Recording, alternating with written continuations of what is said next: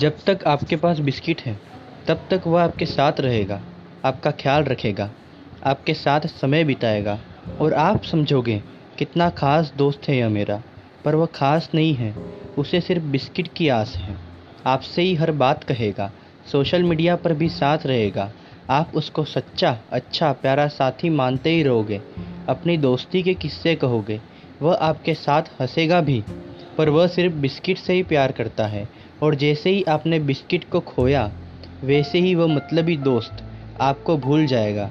थोड़े वक्त बाद वो दूसरे के पास जाएगा, जिसके पास बिस्किट है। तो आजकल की दुनिया में लोगों को सिर्फ़ मतलब से मतलब होता है। उनका मतलब ख़त्म तो दोस्ती ख़त्म। लोग तो यहाँ तक रिश्ते भी मतलब से बनाते हैं। मेरा मतलब है तो मैं उससे दोस्ती रखूँगा, और मतलब नहीं तो मैं उससे दोस्ती नहीं रखूँगा।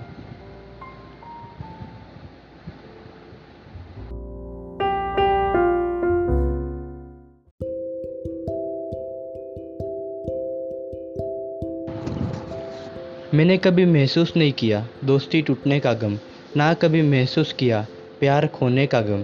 पर ऐसी बात नहीं है कि मेरा कोई दोस्त मुझसे दूर नहीं हुआ, पर बात ऐसी है कि मुझे उस दोस्ती पर कभी गुरूर नहीं हुआ।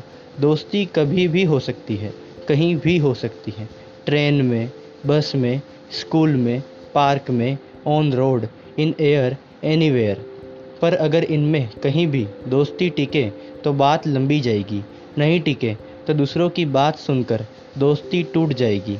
मेरा कुछ अलग है, मैं दोस्ती करता हूँ, गलती करता हूँ, माफ़ी माँगता हूँ, अफसोस, दोस्ती तोड़ता नहीं, हर बात क्लियर कर लेता हूँ। पर कितनी दफ़ा आप ही सामने से आकर वह धागा बांधोगे? पर कितनी दफ़ा आप ही सामने से जाकर वह धागा बांधोगे जो दूसरी तरफ़ से ही काट दिया गया हो? जो दूसरी तरफ़ से ही काट दिया गया हो?